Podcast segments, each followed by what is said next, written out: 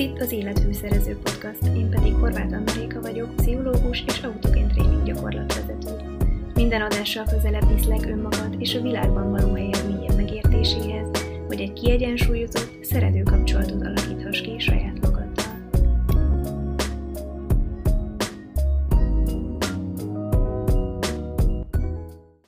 Szia! Üdvözöllek az Életfűszerező Podcasten! Mai epizód egy nagyon különleges epizód lesz. Ugye az előző részben már szó volt a női ciklusról, és arról, hogy milyen hatással vannak a hangulatunkra az egyes szakaszok. Most viszont mélyebben körüljárjuk a témát, a, a hormonok és a mentális jólét kapcsolatát, és ráadásul ebben az epizódban a vendégem dr. Varga Zsuzsanna orvos, a funkcionális orvoslás nőknek alapítója.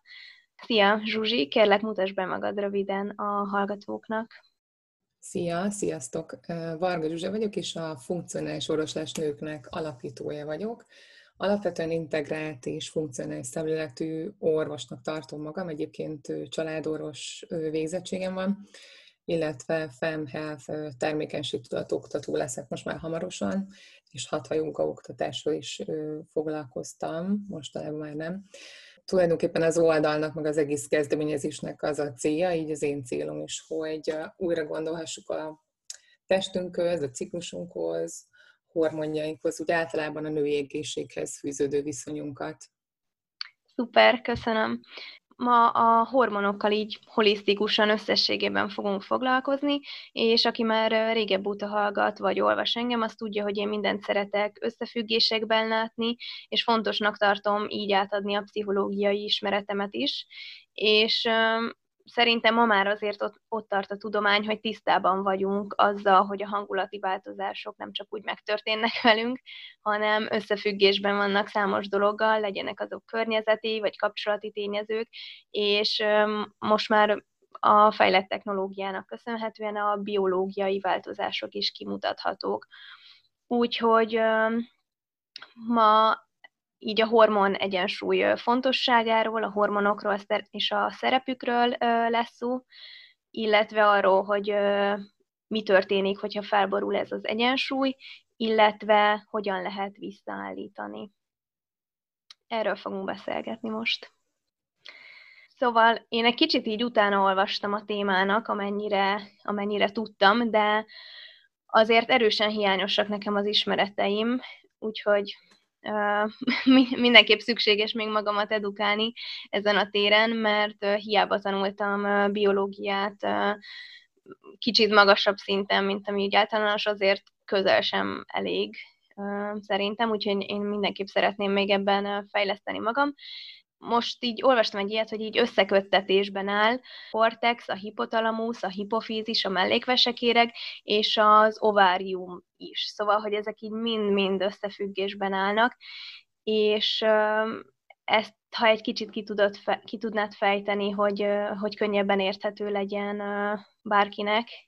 azt nagyon megköszönném. Hát dióhéjban egy kicsit szerintem fontos beszélni arról, hogy, hogy egyáltalán mik azok a hormonok, meg hogy miért olyan fontos a működésük, meg egyáltalán mi mindenre hatnak, mert hogy valószínűleg ezzel sem vagyunk feltétlenül tisztában a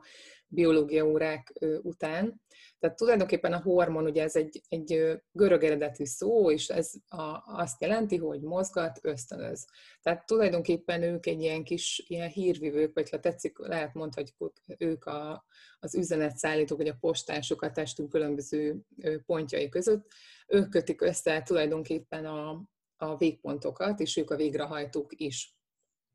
Tehát bár amúgy ö, láthatatlanok, de mindenre hatással vannak a testünkben, szó szerint mindenre, tehát mondjuk a, az izomzatunkra, a, a zsírszövetünkre, a kedvünkre, alvásunkra, hajunkra, bőrünkre, libidónkra, nyilván természetesen a ciklusunkra, de amúgy a, a reggeleket, az estéket, az étvágyunkat, a koncentrációs képességünket, és tényleg még egy millió más dolgot tudnánk ide felsorolni, szóval tényleg nagyon sok mindenre hatással vannak, és ezért nagyon fontosak.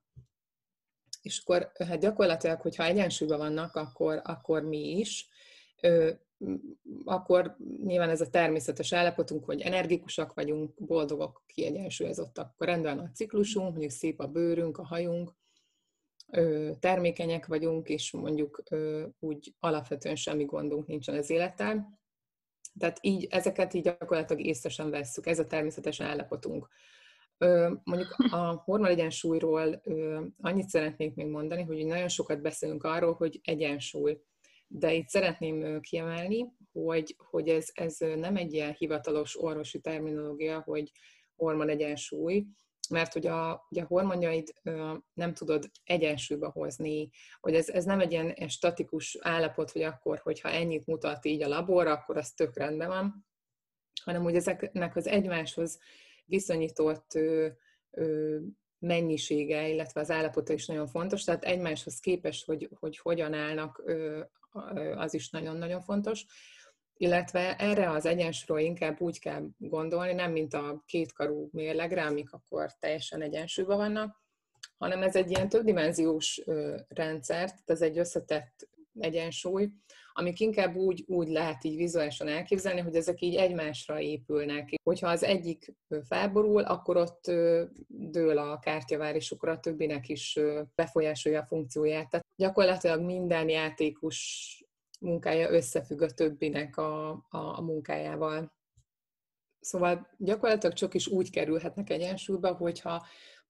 megpróbálják megteremteni azokat a feltételeket a testünk számára, hogy, hogy ezek együtt működhessenek. Ez pedig tulajdonképpen a, a mindennapi döntéseinkkel, meg választásainkkal segíthetjük, vagy hátráltathatjuk, és ez tulajdonképpen egy felelősségvállalás is az életünkben, mert hogy igazából a szervezetünk önmagában a, az egyensúlyra törekszik, erre a dinamikus egyensúlyra, mert hogy ez a, az alapállapota ugye a nulla állapot, és ebbe az irányba tendál, vagy próbálkozik, igyekszik. És ugye rengeteg hormon tervelő szervünk van, amik, amik, ahogy mondtad is, ugye ilyen tengelyekben gondolkodhatunk, tehát ezek nem különálló szervek, amik egymástól függetlenül működnek, hanem ezek egymásra hatnak, egymással beszélgetnek, pingpongoznak, visszajeleznek, hogy akkor mi történik ezen a szinten, akkor attól függ, hogy a másik szinten hogyan fog termelődni, vagy nem termelődni a, a, a hormon, ami az alatta lévő szinteket befolyásolja. Tehát nem csak felülről irányuló, lefelé ható vagy irányító rendszer, hanem ez ugye ez egy folyamatos ilyen feedback mechanizmus alapján működik. Tehát azért mondom, hogy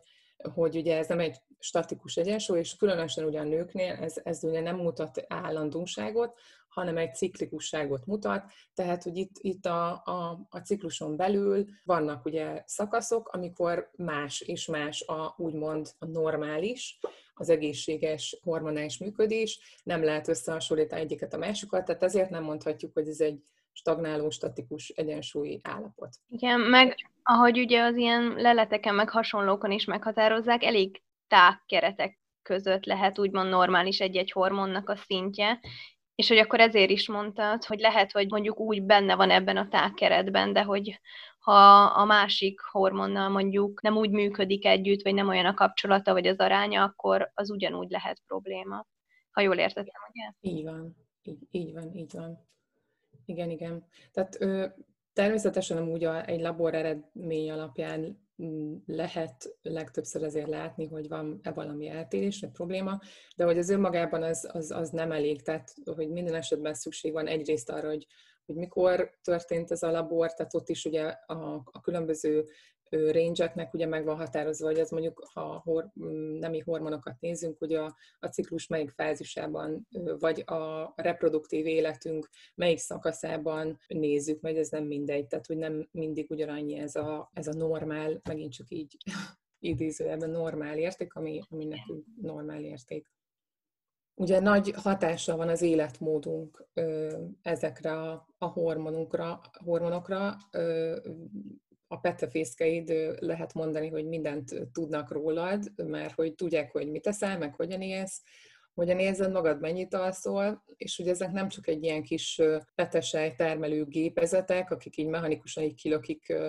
óraműszerűen nekünk a petesejteket, hogy azok majd úgy legyenek nekünk, és minden ilyen meseszerűen működik, hanem nagyon-nagyon érzékeny, összetett endokrin szervek, amik ugye olyan hormonális jelek fogadására és közvetítésére is szolgálnak, amik a reproduktív rendszerünket tulajdonképpen már lehet így szépen mondani, egy ilyen a teremtés szimfóniájává tudják varázsolni, és ugye itt fontos megemlíteni, hogy a nők és a férfiak hormonális rendszer azért igen eltérő, tehát hogy hogy a fizikális jelekkel, amik, amik látszólag nyilván a, a külső jeleken kívül, azért sok eltérés van a férfiak és a nők között, és ugye gyakorlatilag a legnagyobb eltérés ez a hormonrendszerünkben látható, mert ugye a férfi hormonrendszere az gyakorlatilag egy ilyen teljesen egyszerű a női hormonrendszerhez képest, tehát ott ugye a pubertásban felkapcsol a, vagy bekapcsol a tesztoszteron termelés, és akkor némi kis cirkadián, tehát napi ingadozástól eltekintve, gyakorlatilag így nagyjából az életük, a reproduktív korukban ez, ez egy ilyen nagyjából állandó mennyiséget mutat, tehát egy ilyen egyenes vonallal lehetne leírni ilyen zanzásítva az ő hormontermelésüket. Míg ugye egy nő ezzel szemben, ez egy szuper összetett rendszerrel lehetne jellemezni ugye egy női hormonális működést. Tehát ugye itt sokkal többféle hormon játszik szerepet, és a ciklusunk különböző szakaszában más és más mennyiségben vannak jelen. Tehát ez, ez nem csak cirkadián, hanem nekünk infradián, tehát nem csak napi, hanem a havi, illetve hát heti ingadozásai is vannak ezeknek a hormonjainknak. Igen, és szerintem ezért is tök fontos megismerni ezt, mert hogy annyira bonyolult rendszer, hogy sokszor talán inkább ilyen átokként tekintünk rá, hogy, hogy a hormonok, és akkor lehet őket szídni, hogy, hogy miattuk nem stimmel semmi, miattuk van rossz kedvünk, meg hasonló, de hogy onnantól kezdve, hogy megértjük, szerintem nagyon sokat tud segíteni abban, hogy elfogadjuk ezt a működést, és ne az legyen mondjuk, hogy irigyeljük a férfiakat, hogy nekik ilyen tök egyszerűen működik, mert egyébként emiatt mondjuk, ha valami probléma van, ugye nálunk az sokkal hamarabb láthatóvá válik, nekik meg, meg mondjuk akár évekbe is beletelhet, mire annyira erős lesz egy tünet, hogy, hogy látható legyen. Ez mondjuk nem feltétlenül így van, tehát persze a férfi is lehet testtudatos, tehát ott ö, nekik is ugye van egy normális alapműködésük, amik, amit mondjuk, hogyha megfigyelnek és, és értelmezni tudnak egy idő után, ezért könnyedén ők is észrevehetik hogyha valamilyen probléma vagy változás van, tehát ez ugyanúgy igaz a, a testtudatosság esetén a férfiakra is, mint a nőkre. A nőknél a, a, a ciklus ugye a, a testtudatosságnak egy ilyen, egy ilyen csodálatos eszköze. Tehát azon felül, hogy a, a fizikális működésünk egyéb jeleit, amik a férfiaknál is előfordulhatnak, megfigyeljük, azon felül ugye van egy olyan eszközünk, ami, ami minden hónapban egy ilyen, úgymond egy ilyen, egy tök jó feedback arra, hogy mondjuk az előző hónapban vagy hónapokban hogyan mm-hmm. éltünk, milyen, milyen volt a lelki állapotunk, mennyi stresszeltünk, hogyan aludtunk, mit tettünk. Ez, ez egy plusz eszköz a, a, a női létben, amit igazából, hogyha ilyen szemszögből szemlélünk, akkor már nem feltétlenül csak a negatív hatásaira fogunk koncentrálni, hanem, hanem elkezdjük, elkezdjük megtalálni önmagunkhoz a visszavezető utat. Tehát ugye ez a ciklus tudatosság, amit, amit azért úgy az elmúlt évtizedekben szerintem úgy elég ügyesen elnyomtunk, a, a kis természetes hormonális ritmusunkat, és ö, ezért nagyon-nagyon tudatosan kell teret adnunk ennek az életünkben, ahhoz, hogy ö, kicsit tulajdonképpen dacolnunk kell kulturális normákkal, ö, amik azért nem továbbra sem értékelik a női tudást, a testünket, hormonjainkat, és nem tehát nem egyszerű ehhez visszatérni, hogyha valaki nyilván a 21. században él, mert hogy ahhoz, hogy meghalljuk ezeket a hormonokat, illetve az általuk küldött üzeneteket, nagyon tudatosan gyakorolnunk kell ugye az odafigyelés, meg a, tehát alapvetően a jelenlétet is, a tudatosságot. Tehát így nagyon szépen össze lehet kötni egyébként a mindfulness-t, a jelenlét gyakorlatokat, a, ezzel a ciklus tudatossággal, vagy ez is egy tudatosság gyakorlat, nem véletlenül van benne ez a tudatosság szó, mert ugye minden nap időt kell szánnunk a nap folyamán arra, hogy egy kicsit elcsendesedjünk, és hogy olyan, olyan dologra figyeljünk, ami, ami ugye a, a rengeteg zajban, meg a, a rengeteg tennivalóban, ami a nap folyamán ér minket, meg az életünk folyamán, ezt nem lehet igazán meghallani csak akkor, hogyha tudatos figyelmet szentelünk neki. Igen, igen, pont ezt, ezt szerettem volna én is kiemelni, hogy ez a rohanó élet, ez ennek nagyon nem kedvez, és tudatosan meg, meg kell állni, hogy, hogy ezt így meg tudjuk figyelni. Szerintem akkor áttérhetünk kicsit arra, hogy ha, ha felborul az egyensúly, akkor mi történik. És itt először talán nem vagyok tisztában pontos statisztikai adatokkal, de a premenstruális szindróma szerintem viszonylag sok nőt érint. Talán, talán ez lehet, ami, ami a legtöbbet. Nagyon sok, nagyon sok ö, ö, különböző probléma van, tehát a PMS persze az egyik, ami, ami, ami nagyon-nagyon gyakori, de, de itt vannak a, csak így felsorolás szinten ugye akár csak az állandó fáradtság, vagy, vagy a hízás, ami, ami mondjuk egy ilyen makadt súlyfelesleg, tehát nehezen meginduló fogyás, akkor állandó éjségérzet, hangulatzavarok, rossz ked, vagy alvászavar, vagy, vagy akár a, a libidó, uh-huh. ami így eltűnik, éhesség, termékenységű problémák, vagy, vagy az aknék, ugye, akkor a rendszertelen ciklus, akkor endometriózis, a PCOS, ez a migrének, tehát ez mind, ez mind utal arra, hogy, hogy valamilyen formájú hormonális eltérés van, és, és ugye a ciklus valóban egy igen jó indikátora az általános egészségünknek, tehát egy igazán jó barométer, mert ott hamarabb lesznek változások, mint mondjuk, hogy te más tudateket elkezdenél tapasztalni. Nem minden esetben, de sok esetben azért ez egy igen megbízható indikátor lett az egészségnek. Ezért kezdtem el én is vele mélyebben foglalkozni, mert láttam benne ezt a, ezt a potenciát, amit mennyivel nagyon sokan használnak, hogy, hogy tökéletesen előre lehet vele jelezni, hogy fel lehet vele ismerni. Tehát egy úgymond egy diagnosztikai eszköz lehet a saját kezünkben és hogyha ugye kibillen ez az egyensúly, ezért azon felül természetesen legtöbb esetben, vagy sok esetben mindenképpen szükség van ugye orvosi segítségre, esetleg kezelésre, vagy diagnózisra, vagy nagyobb problémák kizárására, de hogyha ez megvolt, tehát mondjuk van egy, egy diagnózisod, elkezdtek mondjuk kezelni, szükség van gyógyszeres kezelésre, vagy mondjuk nincs szükség gyógyszeres kezelésre, de kizártak egyéb nagyobb problémákat, akkor azért elég sok olyan életmód tényező van, amivel segítheted ezt a egyensúlynak a visszaállítását, tehát elháríthatod úgymond az akadályokat, amik az egyensúly elég görgetett így a 21. századi életed. És ugye vannak lépések, ilyen sarkalatos pontok, szerintem nyilván nem lesz idő arra, hogy mindent végigbeszéljük, nyilván, meg nem is ez a cél, ennek inkább csak ilyen figyelemfelkeltés, hogy, hogy tényleg erről hogy beszéljünk. Ugye itt nagyon fontos ezt a, a táplálkozás. Hát az egyik legfontosabb befolyásolható tényező az, hogy mi az, amit naponta a világ végére kerül, hogy hogyan eszel, milyen körülmények között eszel. Tehát, hogyha most tényleg így a pszichológiai részére akarunk rátérni, akkor ugye ez a, a, a, az evés is egy, egy, egy tudatossággyakorlat lehet, mert ugye legtöbben egyrészt ugye nem, nem feltétlenül tervezetten eszünk, tehát nincsen egy rendszer az étkezésekben, azt is mondjuk rohanás közben, tehát mondjuk e-mailezés, tévénézés, vagy, vagy esetleg vezetés közben tesszük, tehát nem, nem is igazán figyelünk arra, hogy mit teszünk, milyen sebességgel leszünk, hogy azt az ételt hogy rágjuk meg, igen, meg hogy nagyon, bocsánat, hogy így nagyon úgymond elterjedt, vagy idézőjelben divatos az, hogy jaj, nincs idő menni, akkor ezt csak gyors, ma sem reggeliztem, és hogy ez ilyen, mintha ez lenne a norma, hogy így nem, nem szánunk arra időt és energiát, hogy tápláljuk a testünket rendesen. Igen, igen, hát,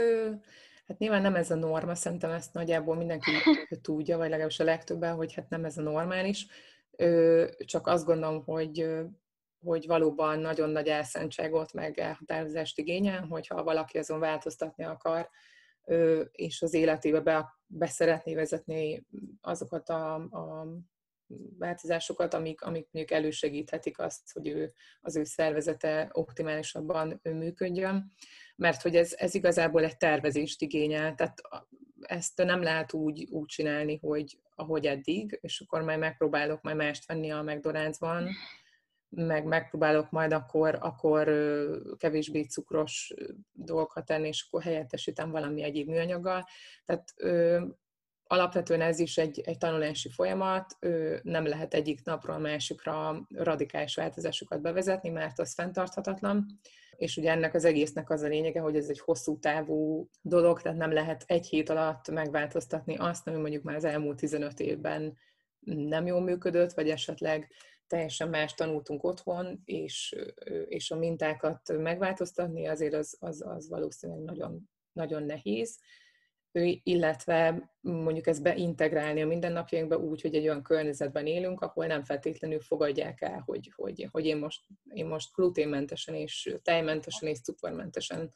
próbálok étkezni, és akkor mondjuk kinevetnek, vagy mondjuk nincsen a közelemben olyan hely, ahol, hogyha véletlenül nem tudtam az előző este készülni, akkor tudok olyan, olyan ételt venni magamnak, ami segíti ezt a elhatározást és az úton tart. Tehát, hogy, hogy azért itt van több buktató, de az első lépés az az, hogy egyáltalán megtanuljuk a táplálkozással kapcsolatban, hogy mi az, ami, amire szükség van a szervezetünknek, miért fontos, hogy mondjuk naponta együnk zöldségeket és gyümölcsöket, hogy mennyire kevés rostot teszünk, és ezt meg kell próbálni javítani a napjainkban, illetve az, hogy tényleg odafigyelve egy kicsit nyugalomban, legalább azt az 5-10 percet adjuk meg magunknak. Igen, hogy evés közben csak az étkezésre figyeljünk. Igen, igen, próbáljunk, próbáljunk meg. Nehéz, én is tudom, mert, mert, mert nyilván tehát, nekem sem tökéletes az az étkezés dolog, tehát én is, én is simán el szoktam felejteni például, annyira belemerülök a munkába, hogy elfelejtem, hogy úristen már eltelt ennyi idő, és, és most már nagyon-nagyon néhes vagyok, és olyankor, olyankor nehéz elkezdeni abban a pillanatban, hogy na, akkor most csinálok valamit, és akkor mondjuk még fél óra vagy 40 perc, mire megfő az a kaját, addig megdob lesz éhen, tehát ezeket a dolgokat kell elkerülni, hogy, hogy ilyen helyzetbe kerüljen napközben, hogy rettenetesen éhes legyél, és tök mindegy, hogy mit akarok enni, vagy mit, mi van előttem, most valamit ennem kell. Tehát ezért fontos a tervezés, igazából mondom, ez egy hosszú távú munka, és ez is ugyanúgy, mint mondjuk a ciklus tudatosság, meg a ciklus követés, egy idő után egy a napjaid részeivé válik jó esetben. Igen, igen. Ennek ugye szerves része, egy következő lépés, ami nyilván a táplálkozásnak a része, de egy külön kiemelten fontos része, ez a vércukor egyensúlyban tartása. Mert hogy az önmagában egy, egy, egy stresszor a, a szervezetnek, hogyha a vércukorszint ingadozik, hevesen ingadozik. Hát Erről azért elég sokat szoktam írni a blogon is, meg szerintem a közösségi médiában is, hogy ennek milyen erős befolyása van a hormon egyensúlyunkra. Tehát itt is, itt is igazából a rendszeresség, meg, meg hogyha ki kellene emelni dolgokat, akkor, akkor ugye nem feltétlenül az a fontos, hogy ugye közszédelem ellentében, hogy, hogy mondjuk szénhidrátokat korlátozzuk, hanem az, hogy melyik szénhidrátokat korlátozzuk, tehát hogy a gyorsan felszívódó egyszerű szénhidrátokat, a, a, a cukrokat kell korlátozni, és ugye ezeket helyettesíteni, tehát szénhidrátra igenis szükségünk van, nőként vannak olyan periódusai a ciklusunknak, amikor különösen. Csak azt kell megtanulni, hogy mi az, hogy jó, jó szénhidrát, ha van ilyen, lehet így mondani. Tehát ezek a lassú felszívódású szénhidrátok, egyébként ugye a zöldségek maguk is szénhidrátok, de ugye nem csak szénhidrátok, hanem rostforrásuk is, ami pedig megint csak lassítja ugye a, a, a cukornak a felszívódását, és akkor így nem egy ilyen egy, egy csúcs lesz, egy, egy hirtelen felszed a vércukronk, amire ugye majd reagál gyorsan az inzulin, és akkor tehát, hogy lesz egy ilyen hullámvasút az egész napunkban, hanem, hanem ugye ezekkel a lassú felszívódású szénhidrátokkal, ha ezeket mondjuk kiegészítjük megfelelő minőségű és mennyiségű zsírral és fehérjével, akkor szuperul egyensúlyban tudjuk tartani a, a vércukor egyensúlyunkat. És akkor a következő nagyon fontos dolog az a, az emésztés az emésztésünk, a bélrendszerünk, a, a, a mikrobiom, tehát a bélflóránknak az egészsége, mert hogy ez is borzasztó erős hatással van a hormon egyensúlyunkra, és egyébként a hangulatunkra is, tehát erről biztosan tudná egy csomót beszélni, hogy ugye a rengeteg kutatásom már a, a, arra, hogy a, a BL mikrobiom hogyan befolyásolja a hangulatunkat. Ezt ugye nagyon egyszerűen is lehet érezni, hogyha csak mondjuk valamit ettünk, nem is tudjuk mit, de ugye egy picit fáj a hasunk, nem is érezzük mondjuk, hogy hol, vagy valami, csak, csak egy ilyen rossz közérzet az, ami, az, ami rögtön megjelenik a, a zsigeri fájdalommal együtt. Szóval ez rögtön együtt jár, és biztos, hogy mindenki, akinek nincsen ilyen problémája, az is tapasztalta már ezt, hogy kapásból a, a hangulata az, ami így hirtelen uh, negatívabb lesz, hogyha mondjuk elrontja a gyomrát. Hát igen, meg visszafelé is igaz ez, tehát hogyha valakinek mondjuk rossz a hangulata, vagy stresszel, ugye, akkor nyilván a gyomra is a bele is, tehát ugye a vizsgai időszakokat szerintem neked most nem kell bemutatni. Azért az erős lenyomatot hagy ugye az emésztésünkön. Tehát ez is nagyon fontos, ugye az emésztés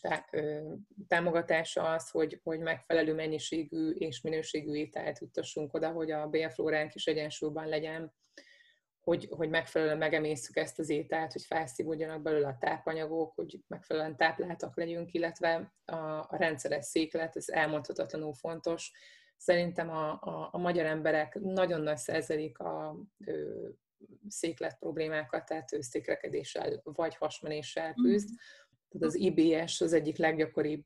gastroenterológiai diagnózis, illetve amivel gyakorlatilag a az emberek nagy százaléka a, a gastroenterológusnál, aztán meg esetleg a, a pszichoterapeutánál köt ki, az az IBS, tehát ez a irritábilis bélszindróma, ami, aminek azért szerintem rengeteg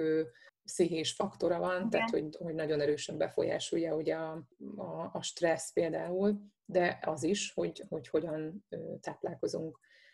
És ugye a másik dolog, amivel, amivel összefüggésben, tehát ezek úgymond így egymásra épülnek, és egymásból forognak ki ezek a lépések, ez a, ez a kiválasztásnak a támogatása, aminek persze egyik szerves része, ugye az emésztésünk is a, a, a bélegészsége, de ugye itt a kiválasztásban több szervünk szerepet játszik, ugye az egyik legfontosabb az a májunk és a májunk egészséges működése, ez megint elengedhetetlen egyrészt az emésztéshez is, másrészt pedig ugye az elhasznált, már nem szükséges hormonok, vagy méreganyagok kiválasztásához is. És ez is nagyon-nagyon fontos ahhoz, hogy a hormonjaink egyensúlyban tudjanak maradni hát ennek is rengeteg lépése van, nagyon sok minden, erről is szerintem bődöletesen sokat tudtuk olvasni, meg ugye a, a, a programunk gyakorlatilag ezekről a lépésekről szól, ez egyik része, hogy ezeket hogyan lehet beépíteni az életünkben. És hát szerintem a te kedvenc részed ugye ez a stresszkezelés és a, a, a stressz csökkentés, ami, ami megint csak szerves része annak, hogy a hormonjainkat egyensúlyban tudjuk tartani mert ez nagyon erősen befolyás, ugye, amit az elején mondtál beszélgetésnek, ugye ez a tengely,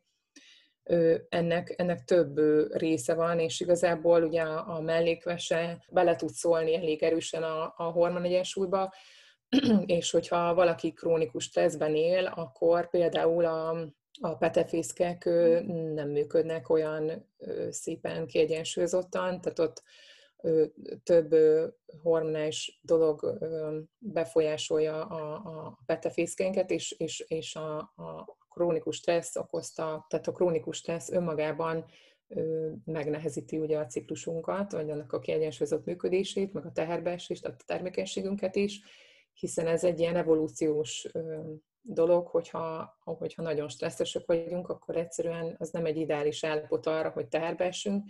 és, és ugye a, a, az például a stressznek egy gyönyörű lenyomata látszik a cikluson, tehát például most szerintem a Covid-ban rengetegen érzékelték,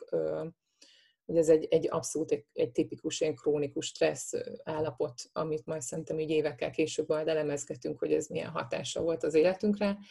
de most rövid távon is látszódott az, hogy, hogy többeknek megváltozott a ciklusa is, nem csak azoknak, akik betegek lettek, hanem alapvetően azoknak is, akik nem voltak betegek, csak egyszerűen ebben a, ebben a stressz állapotban éltek az elmúlt másfél évben. Ez gyönyörűen látszik egyébként a folikuláris fázison, tehát ez, ez szépen megnyúlik, és ugye elmarad, vagy eltolódik az ovuláció például. Igen. És hát, hát a, a, a fogamzásgátlásról is ugye érdemes itt beszélni, szerintem, a, ha a hormon egyensúlyról beszélünk, ez megint szerintem egy külön beszélgetés lehetne, hogy mennyire fontos lenne megérteni, hogy hogyan működnek a hormonális fogamzásgátló készítmények, azok hogyan befolyásolják a, a ciklusodat, konkrétan ugye elnyomják az ovulációt, és nincsen a ciklikusság, tehát nem marad ciklikusság a, a, a a, a ciklusodnak, tehát gyakorlatilag igen, ez egy szintén egy egyenes vonalra radírozódik, és hogy ennek hosszú távon milyen mellékhatásra lehetnek. Tehát, hogy ennek érdemes utána járni, és azért is érdemes egyrészt tanulni a ciklusunkról, hogy értsük, hogy ez, ez, ez miért van, ez miért fontos az, hogy, hogy, hogy, hogy meglegyenek ezek a, a különböző kis évszakok, hogy ott hogy mi, mi történik, ez, ez akkor ele, nem csak magát a, a ciklikus működésünket, és mondjuk ezt a négy fázist ö, érdemes, hogy a hormonok működését, meg hogy ez miért fontos, hanem azt is, hogy hogy, hogy épül fel a, a, az, az egész reproduktív korunk. Tehát, hogy tényleg a menarkétól, tehát a pubertás korunktól a peri, meg pré, meg menopauzáig, hogy, hogy hogyan változik egyáltalán a, a, az életünk, és melyik, melyik szakasz mire való, vagy mi a fontos, stb. Tehát ezek nagyon fontos információk lennek, amiket azért így nem, nem igazán kapunk meg a oktatásban, meg a, meg a felvilágosítás. Mindenképp magunktól kell utána járni, és megkeresni azokat a lehetőségeket. Hát most egyelőre igen, bár azért erre egyre több fórum, meg csatorna rendelkezésre áll, meg rengeteg könyvet lehet kapni, rengeteg helyen lehet erről olvasni, de hát mondjuk hosszú távon az lenne a, a, a cél, hogy, hogy Hát, hogy közoktatásba bekerülj. Az oktatásban is ez igen egyértelmű legyen, hogy erről beszéljünk, hogy, hogy fiúk, lányok megértsék, hogy, hogy ez nem probléma, és emiatt, vagy ennek következtében sikerülhetne mondjuk így a tabukat kiradírozni az életünkből ezzel kapcsolatban, és akkor ez már nem, nem lenne kérdés, vagy nem, nem úgy állnánk esetleg hozzá, hogy, hogy ez egy elnyomni való valami evolúciós rendetlenség bennünk nőkben, hanem igazából ez egy, ez egy hasznos, nagyon hasznos részben egy eszköz, másrészt pedig ez egy, egy, egy csoda, ami, ami nekünk megadatott, és amivel élnünk kellene tudni, és, és, és elfogadni, hogy igen, női testben vagyunk, így működünk, ez tök jó így, és értékeljük azt, vagy értékelnünk kellene azt, hogy, hogy ez nagyon szépen jelzi nekünk, hogy, hogy min kellene változtatni. Meg, hogy része az e-, egész rendszernek, ugye, ami, amit az elején is mondtál, hogy ha kiiktatjuk, akkor nem csak az nincs, hanem mindenféle egyéb lenyomatot hagy a, a többi dologban is. Szóval tényleg ugyanúgy a része, és összefüggésben van az egész szervezet működésével. Így van, így van. Igen, igen. Szerintem így nagyjából átnéztük a dolgokat. Igen, szerintem nagyon sok mindenről beszéltünk. Elég masszív volt. Tömören. Igen, igen, de hát most ennek ez is volt a célja, hogy nem, nem tudunk annyira beleásni a részletekbe egy ilyen egyetlen epizódban, hanem inkább én is azt szerettem volna, hogy így átfogóbb legyen, és mindenki, aki hallgatja, utána elindulhasson abba az irányba, ami őt érdekli, meg tovább olvashasson. És neked nagyon sok ilyen e-bookod, meg tanfolyamod, meg hasonlód van, ezeket egy kicsit bemutatod, hogy akit érdekel, az utána tudja nézni ezeknek? Igen, hát tulajdonképpen a, a, a weboldalon ugye, hogy úgy épül fel, hogy vannak van, vannak ugye különböző blog, blog témák, és a, a témákon belül azért elég sok cikkünk van már. Hát nyilván a legfontosabb téma nálunk is az a női hormonok és azoknak az egyensúlya, meg a ciklustudatosság. De emésztésről és nagyon sok, hogy a pajzsmirigy külön téma, meg a, a, a stressz, az öngondoskodás is egy külön téma blogon. És akkor ezen kívül egyébként van most két e-book, az egyik egy pajzsmirigy e-book, a pajzsmirigy működésről szól, a másik pedig a, a PMS, a menstruációs ciklusról szól. Mm. És tavaly készült el egy, egy női biohacking nevű program, ami pedig tulajdonképpen hát egy ilyen nagyon átfogó program, amiben a, alapvetően a, a basic információktól indulunk, tehát egy, egy, én úgy gondolom, hogy, hogy a legfontosabb alap információkat bele préseltem, a, a hormonrendszerünkről, a, a szervezetünk, a ciklusunk működéséről, a, a ciklus alapokat mind beleraktam, hogy mégis mi az, ami megint csak idézőjelben, ami a normális, hogyan kellene kinézni egy ciklus, hogy ha valami probléma van, akkor ez mit jelenthet, és akkor a, a biohacking rész, az tulajdonképpen egy ilyen ciklus tudatosság rész, tehát a ciklus szinkronizálás van benne ö, leírva. Van egy külön rész az egészben a, hormon egyensúlyról, ami, amit most ilyen nagyon-nagyon zahaszásítva elmondtam, az ott ö, borzasztóan részletesen ki van fejtve.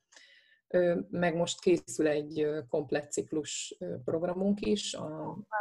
ami remélhetőleg augusztus végére vagy szeptember elejére készen lesz. Lesz végre egy ilyen belső oldal, ez zárt belső oldal, ahol a tanfolyamok fognak zajlani. Nagyon köszönöm, hogy itt lehettem, és remélem, hogyha ha bárkinek az érdeklődését felkeltette ez a téma, meg szeretne tovább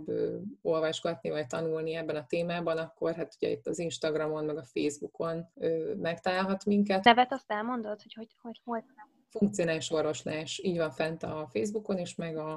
a Instagramon, és funkcionálisorvoslás.hu és nőibiohacking.hu, ez a két honlap van most minden kattintható lesz majd a leírásban, úgyhogy nem kell keresgélni. Nagyon szépen köszönöm, hogy eljöttél. Én is baromi sokat tanultam ebből az epizódból, és még nagyon sokat is kell tanulnom. Szerintem tényleg elég masszív volt, meg, meg átfogó, úgyhogy remélem mindenki el tud belőle vinni valami hasznosat, és tényleg nagyon, nagyon köszönöm, hogy itt voltál. Én is nagyon köszönöm, hogy itt lehettem, meg a lehetőséget is, és nagyon sok sikert neked. Köszönöm szépen. Köszönöm szépen. Köszi, köszi. Sziasztok! Köszönöm, hogy meghallgattad a mai epizódot. Ha hasznosnak találtad, oszd meg kérlek az Insta Story-ban egy képernyőképpel, illetve szállj egy percet az értékelésére.